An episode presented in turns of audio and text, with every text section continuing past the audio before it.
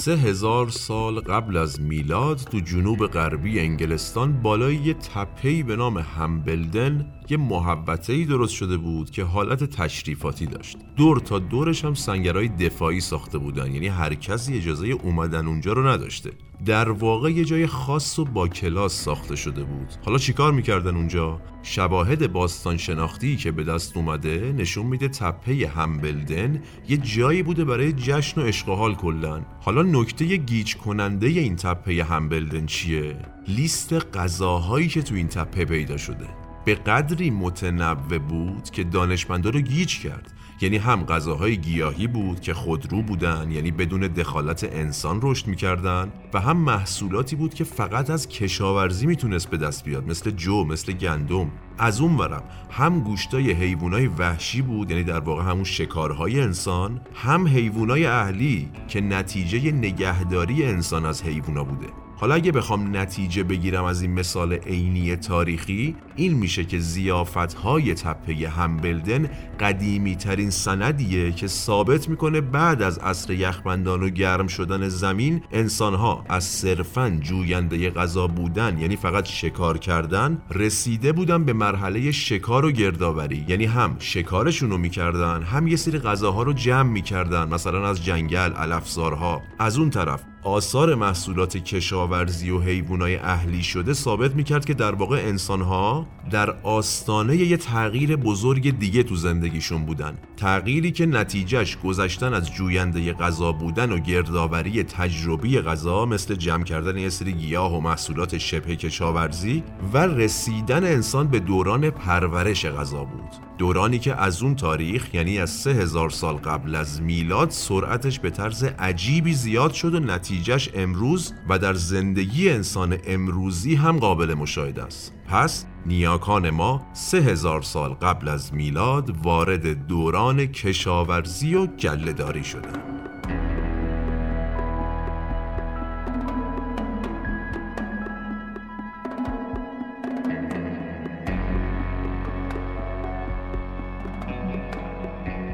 سلام من احمد هاشمی هستم و این اپیزود چهارم از پادکست مورخه که پنجم بهمن ماه 1399 منتشر میشه.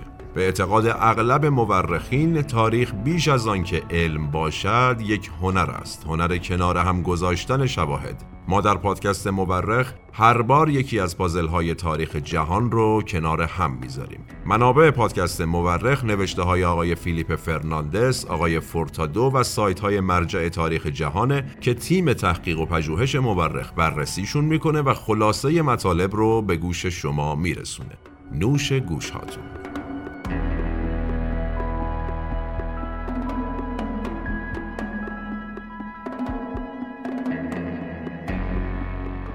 خب ما در اپیزودهای قبلی پادکست مورخ از پیدایش انسان گفتیم از مشکلات و سختی هایی که نیاکان انسان امروزی باهاشون درگیر بودن. از مهاجرت انسانهای اولیه گفتیم و کشف زمین تا رسیدیم به دوران عجیب یخبندان یعنی عصر یخبندان. از تقابل انسان و یخ حرف زدیم و در ادامه گرم شدن دوباره زمین و دربارهش صحبت کردیم. حالا در اپیزود چهارم می‌خوایم بریم سراغ یکی از انقلابهای انسانهای حدود 100 هزار سال پیش. انقلابی که با گرم شدن دوباره زمین کم کم شکل گرفت و سه هزار سال قبل از میلاد به اوج خودش رسید.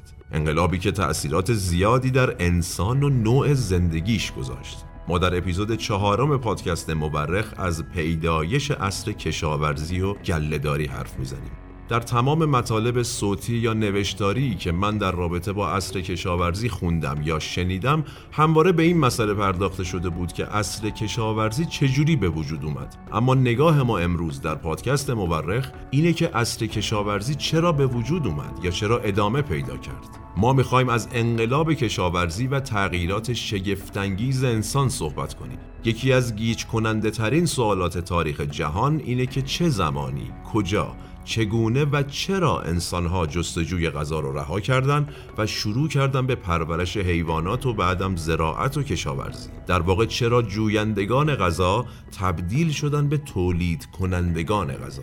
پس سوال ما از تاریخ جهان در اپیزود چهارم پادکست مورخ اینه. چرا کشاورزی؟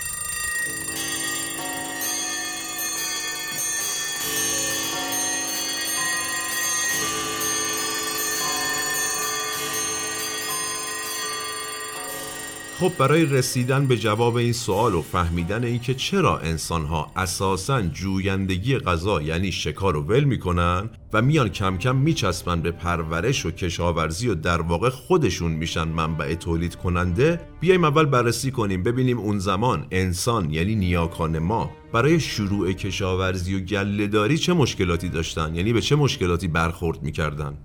به طور کلی به وجود اومدن عصر کشاورزی با دو شیوه مجزا شروع شد. اینو کمتر دربارهش صحبت میشه. عصر کشاورزی فقط کشاورزی نبود. یکی از قسمتهای مهمش گلهداری بود که مسبب شروع کشاورزی شد.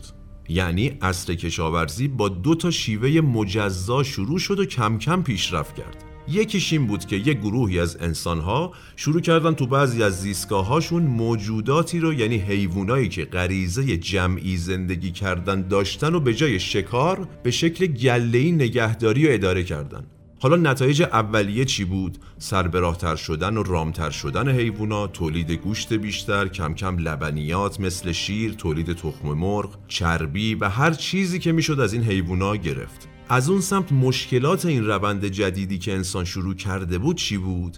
اول اینکه تماس نزدیک و دائمی تری که بین انسان و حیوان ایجاد شده بود اغلب باعث انتقال راحتتر بیماری می‌شد و عملا زندگی و سلامت انسان رو تهدید می‌کرد یعنی یه جاهایی بلاهای جبران ناپذیر ایجاد می‌کرد همین بیماری ها از اون طرف مشکل بعدی چی بود؟ این که این حیوانایی که انسان نگهداری می‌کرد غریزی میل به مهاجرتشون رو داشتن همچنان. یعنی مدام مهاجرت می‌کردن در واقع کوچ می‌کردن. انسان هم پشت اینا. کلا در حال کوچ بود. که این بحث کوچ کردن باز روی تولید مثل و روند یک جانشینی و این چیزای انسان تاثیر میذاشت. پس تا اینجا شیوه اول شروع اصر کشاورزی یعنی گلهداری و یه مقدار از مشکلاتش گفتیم. حالا شیوه دوم چی بود؟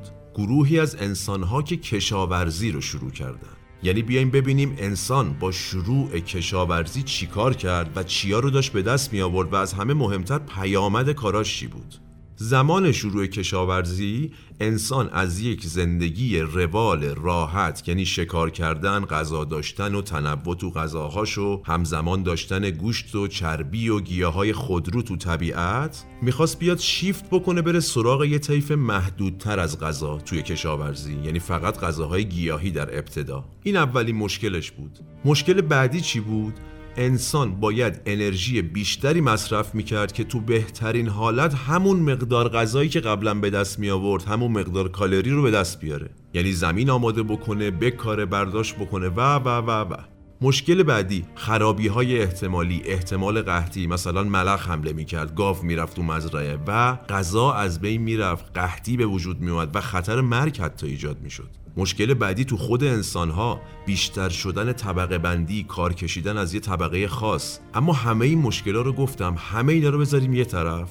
مشکلی که الان می‌خوام دربارهش صحبت کنم واقعا یه طرف دیگه است. در نظر بگیرید انسانی که قبل از عصر کشاورزی تو اولیه ترین شرایط ممکن یعنی به قول آقای فیلیپ فرناندز تو گلولای زندگی می‌کرد یهو پرتاب میشه تو عصر یخبندان. یه جورایی به زور دیگه. اون عصر یخبندان ناخداگاه انسان رو یک جانشین تر می‌کنه میرن تو غار کم کم هنرشون می‌زنه بیرون یعنی یه فرهنگی به وجود میاره در انسانها. حالا بعد از عصر یخبندان انسان با شروع کشاورزی یعنی عصر کشاورزی با همون گلهداری و کشاورزی به صورت همزمان ناخداگاه نوآوری های ایجاد می‌کنه که چندین برابر یعنی یه جورایی چند صد برابر اصل قبلیش بوده. توی مدت زمان بسیار کمتر. در واقع این گلهداری و کشاورزی یهو انسان و چندین پله تو تکاملش پرت می‌کنه جلو. میشه گفت به جای انتخابهای طبیعی انسان شروع می‌کنه به تغییر روال زندگی و زمین. حالا دیگه روال و غیر طبیعی می‌کنه. یه جورایی با خودش میگه حالا من تعیین می‌کنم روالو. اگه به این اتفاقا نگاه کنیم می‌بینیم همشون خیلی خوبن یعنی عالیان. انسان داره پیشرفت می‌کنه دیگه. پس مشکل قضیه کجاست؟ آها. یه مقدار دقیق شیم مشکل همون فرهنگیه که بهش اشاره کردم. گلهداری و زراعت جامعه انسان رو دگرگون کرد. یهو جامعه تو مقیاسای بزرگ شروع کرد رشد کردن. جمعیت ها بزرگتر شدن جامعه بزرگتر شد و جمعیت و جامعه بزرگتر چی لازم داره؟ کنترل غذای بیشتر نظم بیشتر روش توزیع غذای متمرکزتر تولید مثل نظمای اقتصادی اجتماعی فرهنگی یعنی همون فرهنگ بیشتر. یعنی نیاز پیدا شد به فرهنگ بیشتر برای انسان. حالا گرفتی مشکلو انسان یهو چند صد پله پیشرفت کرد یعنی امکاناتی به وجود اومد که هنوز فرهنگش ایجاد نشده بود. در واقع یهو انسان پرت شد تو فضایی که دولت ها و حاکما بیشتر پررنگ شدن سیستم های سیاسی ظالمانه و قدرت طلب ایجاد شد. یعنی یه جورایی انسان یهو پرت شد تو فضایی که دولت ها و حاکم ها بیشتر پررنگ شدن. نتیجه شد سیستم های سیاسی ظالمانه و قدرت طلب بیشتر. یعنی یه جورایی منطق چی میگه؟ میگه آقا یه جامعه وقتی پیشرفت می‌کنه که اوضاش بهتر شه پیشرفت کنه درآمد بیشتر غذای بیشتر و و و. ولی اگه فرهنگش همزمان پیشرفت نکنه چی؟ اینه که امروز دانشمندا به این نتیجه رسیدن که آقا جوامع قبلی انسان که جستجوگر غذا بودن همون شکارشون رو می‌کردن حال بهتری داشتن. جوامعی که اومدن وابسته شدن به گلهداری و کشاورزی که ظاهرش پیشرفت بود در معرض فروپاشی و تزلزل بودن واقعا. یه مثال امروزیشو بزنم. مثلا وقتی ماشین وارد ایران شد یا هر کشور دیگه ای آیا فرهنگش هم همزمان و به همون اندازه وارد جامعه شد؟ اگه یه نگاه به دوروبرمون تو خیابونا بکنیم قشنگ جواب سوالمون که پیدا می‌کنیم. این دقیقا اتفاقیه که اسمشو می‌ذاریم مشکلات اصر کشاورزی. یعنی مشکلاتی که با شروع اصر کشاورزی ایجاد شد و یه جورایی تا همین الان هم تو انسانها ادامه داره. حالا ظاهرش فرق کرده نوعش تفاوت داره. چیش ادامه داره؟ سیستم های ظالمانه و قدرت طلب بیماری های عجیب و خیلی چیزهای دیگه که راحت دوروبرمون می‌بینیم. یه مثال دیگه بزنم. ماه اوت سال 1770 میلادی. یه آقایی به نام کاپتان جیمز کوک مأموریت داشته. از طرف بریتانیا باید می‌رفته سواحل اقیانوس و نقشه برداری می‌کرده. این آقا می‌رسه به شمال استرالیا یعنی این خط ساحلی شمال استرالیا نزدیک کیپ یورک. وارد جزیره ای میشه می‌بینه این بومی هایی که تو این جزیره زندگی می‌کنن اصلا شواهدی از بحث مالکیت و مشخص کردن زمیناشون و در واقع فرهنگ هایی که تو مثلا بریتانیا به وجود اومده بود به واسطه پیشرفت زیاد از حد جامعه که البته فکر می‌کردن فرهنگشون هم پیشرفت کرده این آقای کوک می‌بینه اینجا هیچ خبری از اینا نیست. از اون ورم مأموریت داشته که آقا امپراتوری بریتانیا رو شما برو گسترش هم بده همینجوری که نقشه برداری می‌کنی. خلاصه جزیره رو صاحب میشه با جاش. استدلالش چی بوده برای این کار؟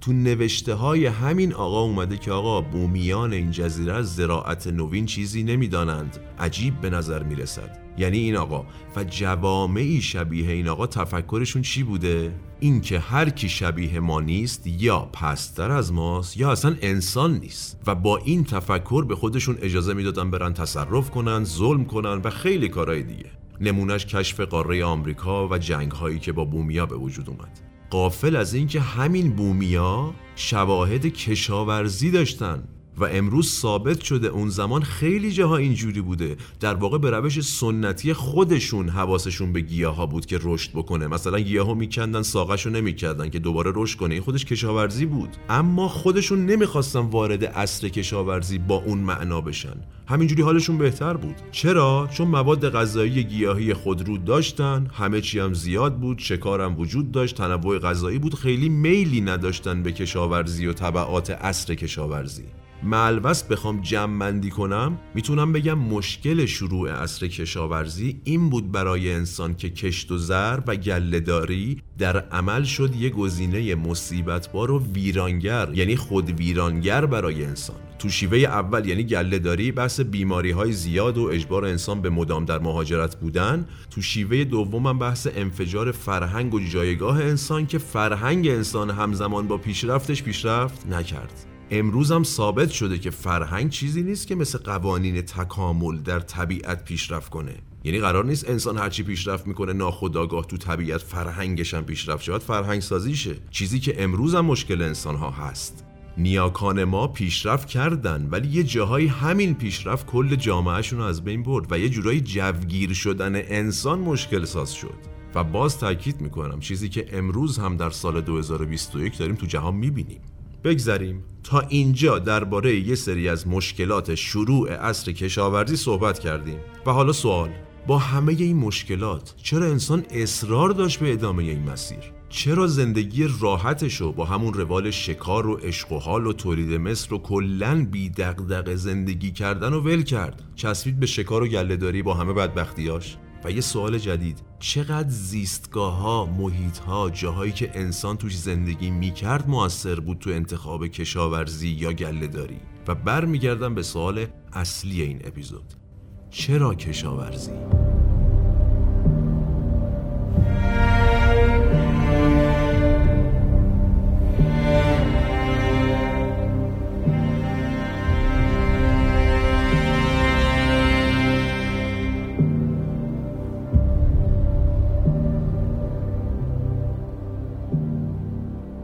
اول بریم سراغ محیط ها و زیستگاه هایی که توشون بیشتر گلهداری می شده فقط یه توضیح تکمیلی بدم. پس انسان ها کم کم شدن دو دسته یه سریا گلهداری می‌کردن یعنی حیوان پرورش می‌دادن بیشتر یه سریا معطوف شدن روی کشاورزی که حالا بعدا از رابطه این دوتا گروه با هم صحبت می‌کنیم. محیط هایی که توشون گلهداری می‌شده رو میشه به طور کلی سه دسته کرد. اولیش جاهایی که جنگل های تندرا داشتن.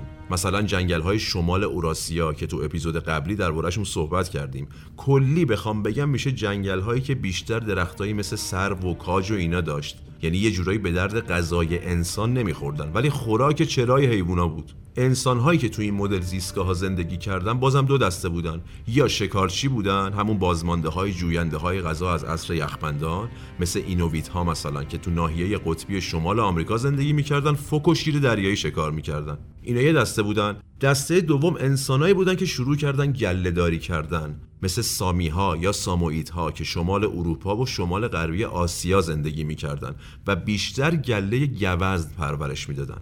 یه یادآوری بکنم این انسان همون انسانیه که تو عصر یخمندان دنبال گوزن میدویدا یعنی گوزن رو شکار می‌کرد. حالا چی شد؟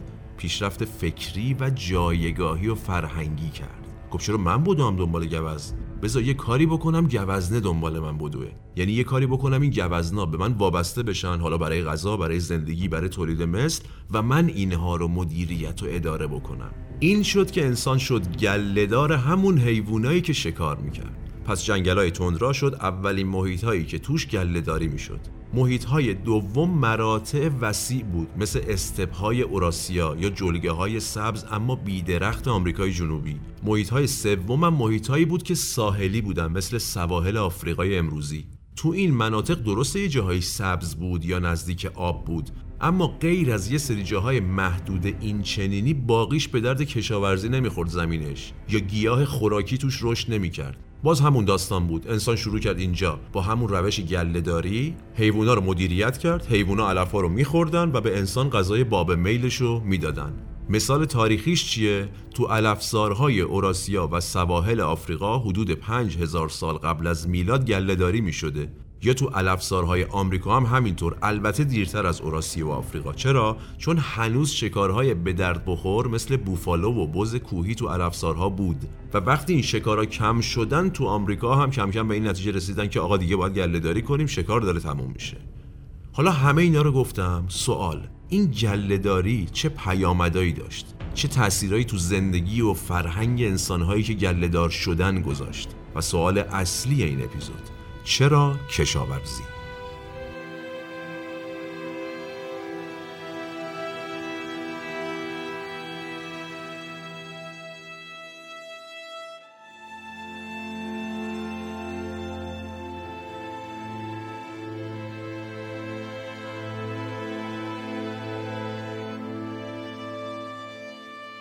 خب به طور کلی گلهداری و پرورش حیوونا سه تا پیامد یا تاثیر اصلی گذاشت رو انسانها و زندگیشون.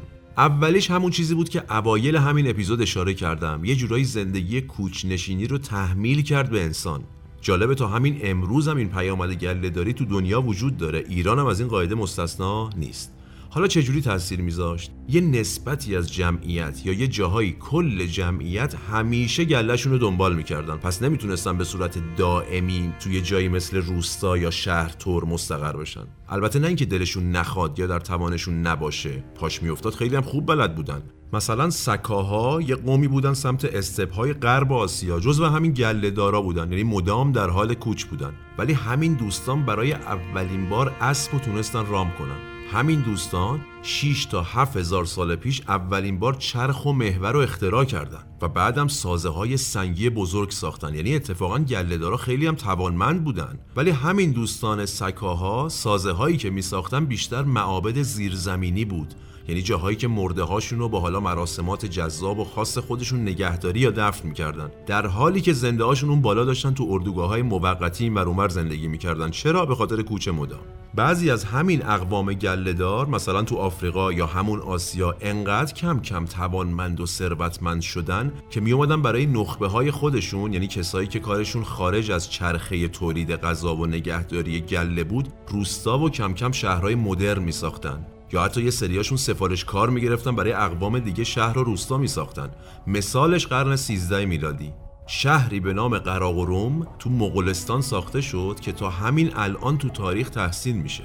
به طور کلی خود اقوام گلهدار خیلی نمی‌تونستن بمونن یه جا یا شهر نشین باشن و این باعث می‌شد که از لحاظ آموزش، هنر یا فناوری و صنعت البته به نسبت کشاورزا و یک جان نشینا توسعه کمتری پیدا بکنن. اینم بگم که تو قرن 21 این بحث توسعه فرهنگی متحول شد یعنی خیلی جاها بهتر شد پس کوچنشینی شد اولین پیامد یا تأثیر گلهداری بر انسانهای گلهدار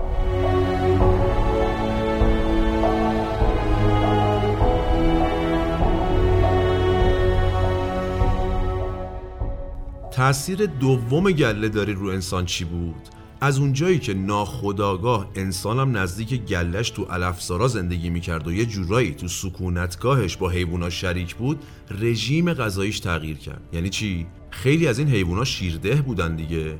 کم کم انسان با شیر و لبنیات آشنا میشه و کم کم میشه جزو غذاهای اصلیش. که باز این پیامد گلهداری تا امروز هم وجود داره. حتی امروز مهمتر هم شده تو زندگی انسان امروزی.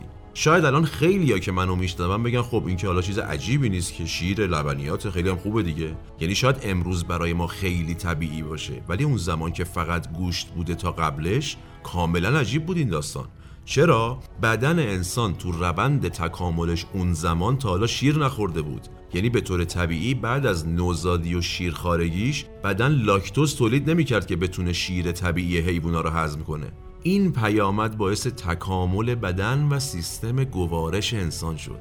چه معجزه‌ایه؟ یعنی لاکتوز تو ژنتیک انسان تولیدش ادامه پیدا کرد بعد از شیرخارگی مثلا ماسایی ها تو کنیا 80 درصد انرژیشون از شیر و لبنیات تعمین می‌شد. در صورتی که همسایه دیوار به دیوارشون یعنی کیکویوها که کشاورز بودن حالشون از شیر به هم می‌خورد. یعنی اصلا نمی‌تونستن هضم کنن رفلکس نشون می‌دادن. کم کم این گله دارا این شیر رو باهاش شروع کردن معجزه کردن. تو اوراسیا از شیر اومدن کره و ماست و پنیر و این چیزا رو اختراع کردن. چرا؟ که بیان تو مراودهشون با کشاورزا بتونن اینا رو به دبستون کنن محصول بگیرن. کشاورزان بتونن این نوع لبنیات رو هضم کنن. یه جنبندی بکنم. پس ورود شیر و لبنیات و در واقع ادامه دار شدن ساخت لاکتوز در ژنتیک بدن انسان تأثیر دومی بود که گلهداری بر انسانهای گلهدار و یه جورایی کل انسانها گذاشت.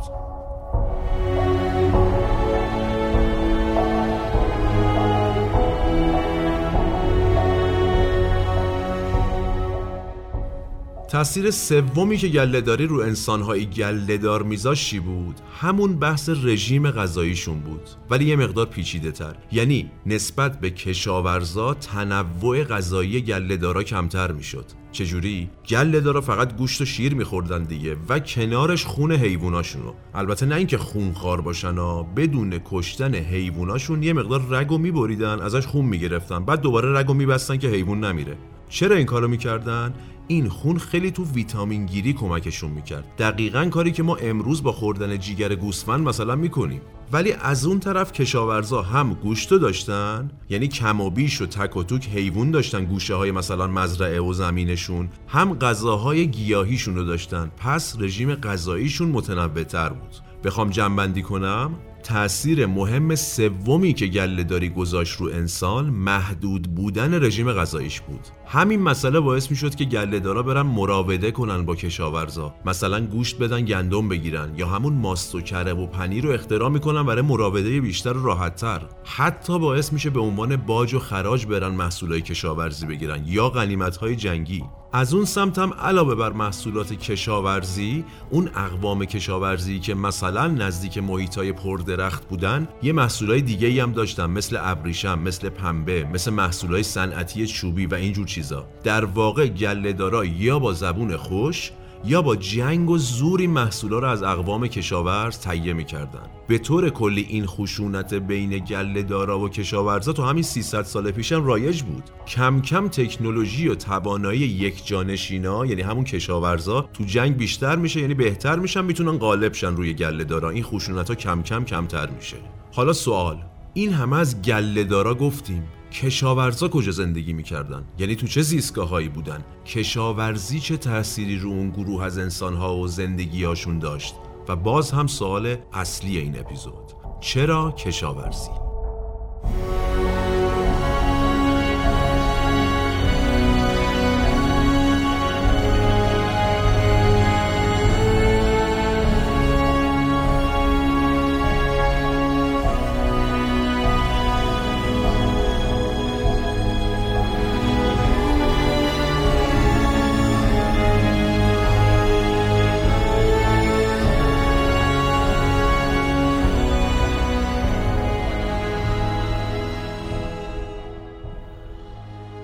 مشخصا جایی به درد کشاورزی می‌خورد و امروز هم می‌خوره که آب کافی داشته باشه بارون و سیلاب و آب آبیاری داشته باشه. مثلا نور خورشید کافی خاک مناسب و تغذیه خاک و همه اینا رو داشته باشه. ما به طور کلی در شروع عصر کشاورزی می‌تونیم زیستگاه ها و محیط های مناسب کشاورزی رو به سه دسته تقسیم کنیم.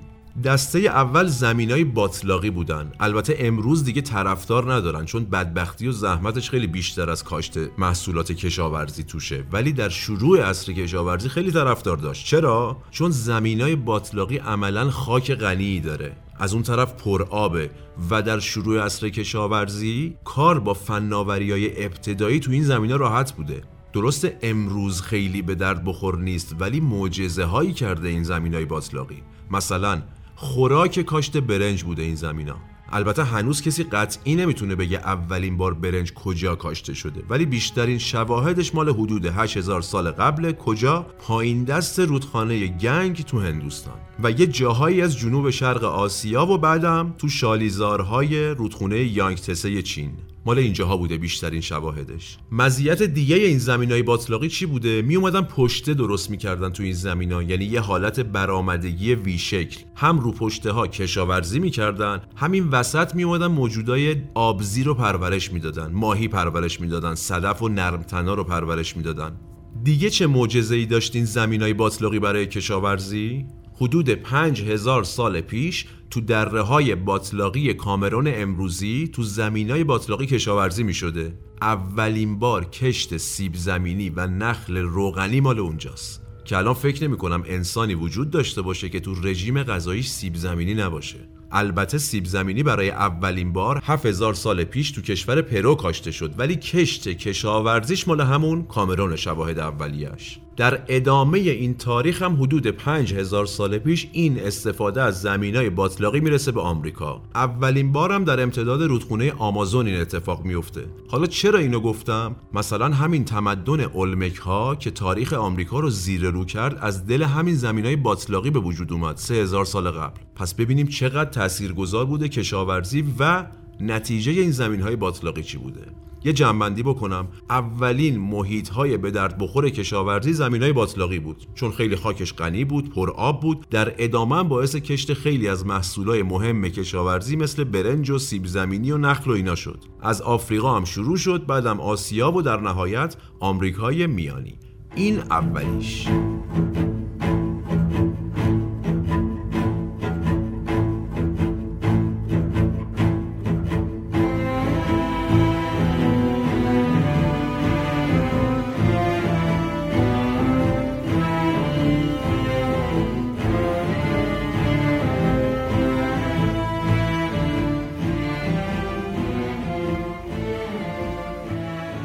و اما دسته دوم زمینای به درد بخوره کشاورزی دسته ارتفاعات بودن این ارتفاعات هم البته مثل همون زمینای باطلاقی امروز دیگه خیلی طرفدار ندارن. یعنی امروز بیشتر تو ارتفاعات کار گله داری میشه. چرا؟ چون هم سرماش بیشتره هم نور خورشید کمتر میشه تو ارتفاع هم شیب زمین فرسوده می‌کنه خاکو و البته کار تو ارتفاع برای انسان سختره. با همه اینا تو ابتدای عصر کشاورزی این ارتفاعات طرفدار داشت. چرا؟ چون مثلا تو ارتفاعات آمریکای میانی خاک خیلی غنی بوده. خورشیدم تابش کافی داشته پس مناسب کشاورزی بوده. به این ارتفاعات میانی هم می‌گفتن جبال آند یا جبالاند یعنی سرزمین های مرتفعی که اقلیم های کوچیک زیادی داره. یعنی یه جاهایش عالیه برای کشاورزی یه جایش به درد نمی‌خوره. مثلا بهترین محیط مناسب برای یه سری از گونه های سیب زمینی تو ارتفاع 4000 متری بود و نکته مهمش هم این بود که هر چقدر ارتفاع می‌رفت بالاتر سموم موجود تو سیب زمینی کشت شده کمتر می‌شد کما اینکه همین امروز هم تو کشاورزی همینه.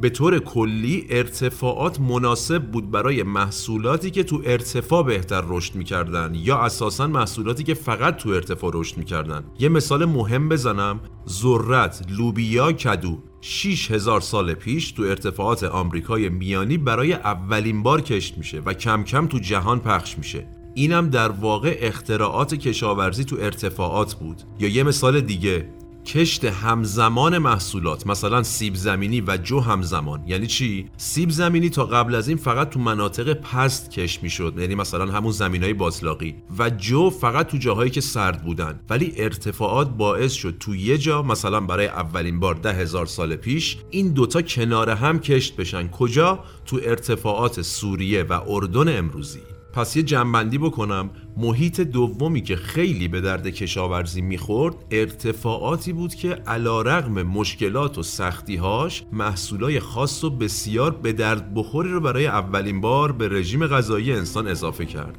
اینم از محیط دوم به درد بخور کشاورزی.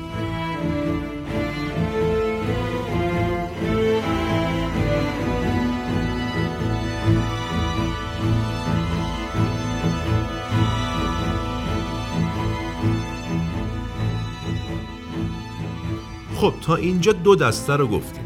محیط سوم و آخری که به درد کشاورزی می‌خورد دشتهای آبرفتی بود. این نوع محیط ها بیشترین کمک رو کرد به پیشرفت کشاورزی. در واقع طبیعت بیشترین کمک رو کرد به این محیط ها حالا این دشتای آبرفتی یعنی چی؟ یعنی زمین های مسطحی که با گلولا یا مثلا تقیان رودخانه ها یا دریاچه ها خاکشون عجیب غنی می‌شد. که حالا تو اپیزودهای بعدی میگیم که چجوری انسان اومد این آبرفت ها رو هدایت کرد تو زمیناش یعنی زمینا رو بارور کرد و یه جورایی اقتصادهای بزرگ به وجود آورد. یه مثالش رو اینجا بزنم.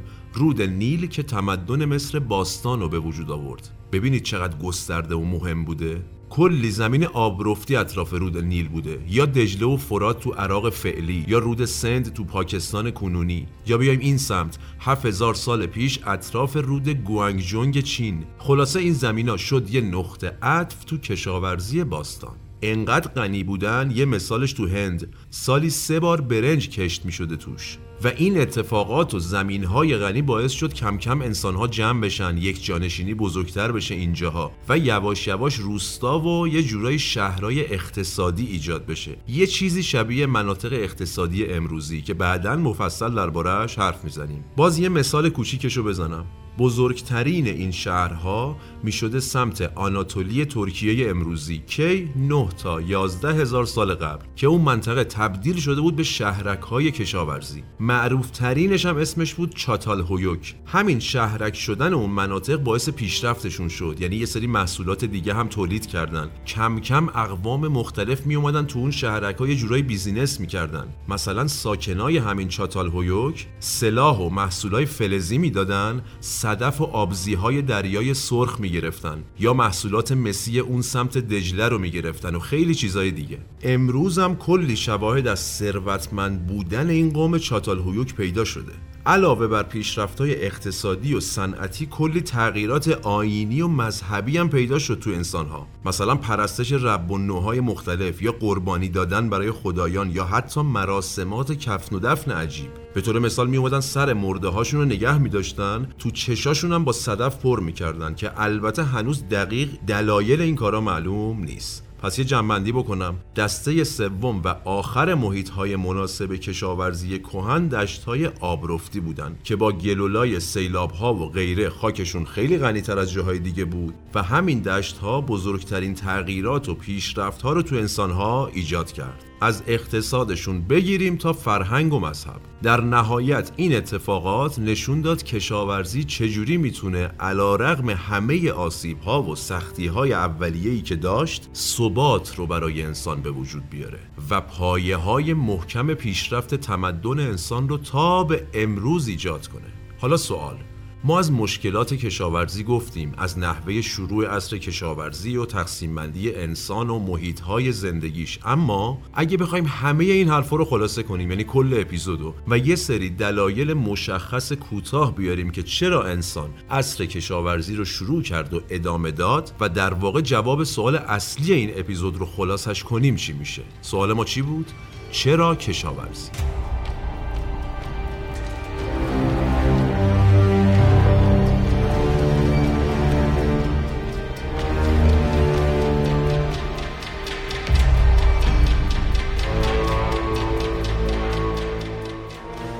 خیلی از دانشمندان معتقدن انسانها از سر رقابت و پیشرفت با همدیگه ناخداگاه افتادن تو خط گلهداری و کشاورزی. ولی اگه علمی بخوایم دلیل شروع عصر کشاورزی رو بررسی بکنیم می‌تونیم برسیم به هفت دلیل اصلی. اولیش فشار جمعیت بود. یعنی جمعیت خیلی داشت زیاد می‌شد. گیاهای خودرو توی طبیعت دیگه جواب جمعیت رو نمی‌داد. از اونورم شکار بیرویه حیوونا رو کم کرده بود. یعنی انسان فرصت تولید مثل به شکار نمی‌داد. این مسائل باعث شد که کم کم انسان بیاد سمت گلهداری و کشاورزی و ادامش بده. پس دلیل شماره یک فشار جمعیت.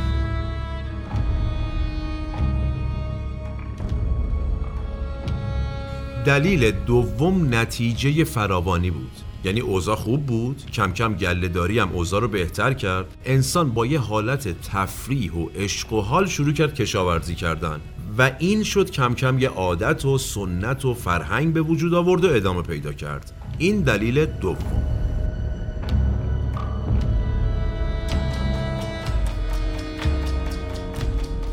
سومین دلیل می‌تونه قدرت سیاسی باشه. یعنی اهمیت غذا برای آدم ها و ناخداگاه قدرت گرفتن کسایی که غذا داشتن یا کنترلش می‌کردن. اینا میل به کشاورزی و گلهداری و در واقع کنترل بیشتر غذا رو ایجاد کرد. پیرو این سیاست ها هم مسائل اجتماعی قوت گرفت هم مسائل دینی و این روند دیگه ادامه پیدا کرد که تا همین امروز هم که من الان خدمت شما هستم ادامه داره. اینم دلیل سوم.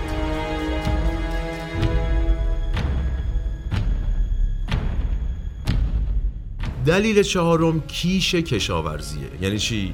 یعنی تأثیر عمده دین و مذهب تو این اتفاقات. مثالش چیه؟ اعتقاداتی مثل تقدیم قربانی یا تکریم خدایان رب و نوها در واقع انسان معتقد بود کشاورزی رو خدایان به ما لطف کرده عطا کرده. پس ما باید نگرش داریم و ادامش بدیم. و همواره باید در حال تشکر باشیم از خدایان به عناوین مختلف. مثال امروزیش غذا گذاشتن جلوی مثلا نمادهای مذهبی تو آسیای شرقیه. اینم دلیل چهار.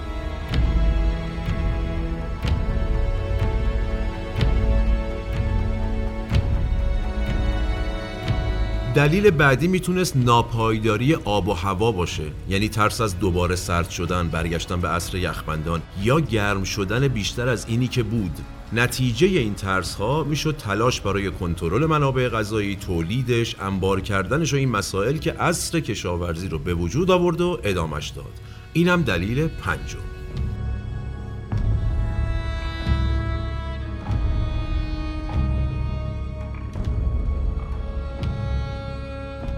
دلیل ششم اتفاقی بوده داستان.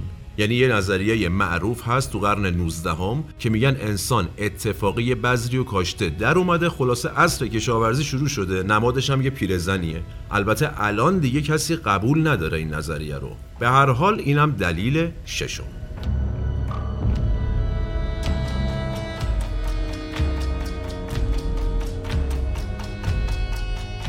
و اما دلیل هفتم و آخرین دلیل. چی بود؟ تولید به عنوان پیامد طبیعی تدارک یه خود پیچیده شد یعنی چی این؟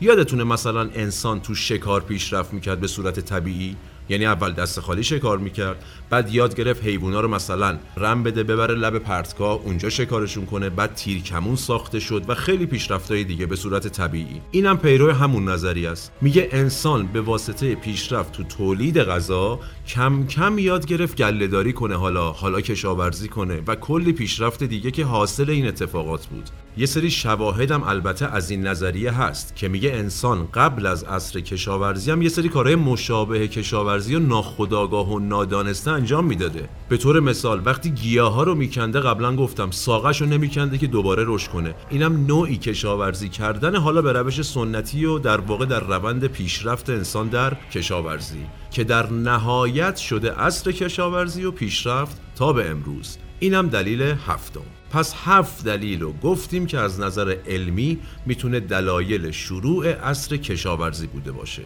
بریم برای جنبندی.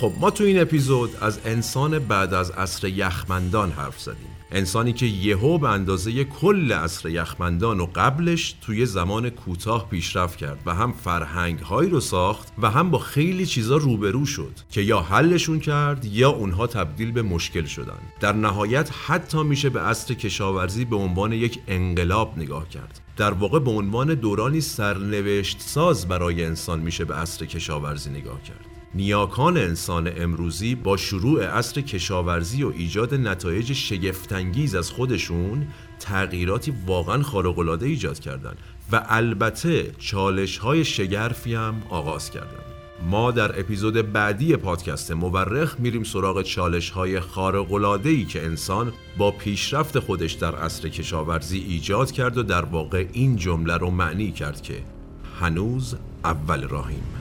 من احمد هاشمی هستم و تنها نیستم. این اپیزود هم به همت تیم پادکست مورخ تهیه و تولید شد. سالم باشید و در صلح شما رو به تاریخ میسپارم و میبینمتون.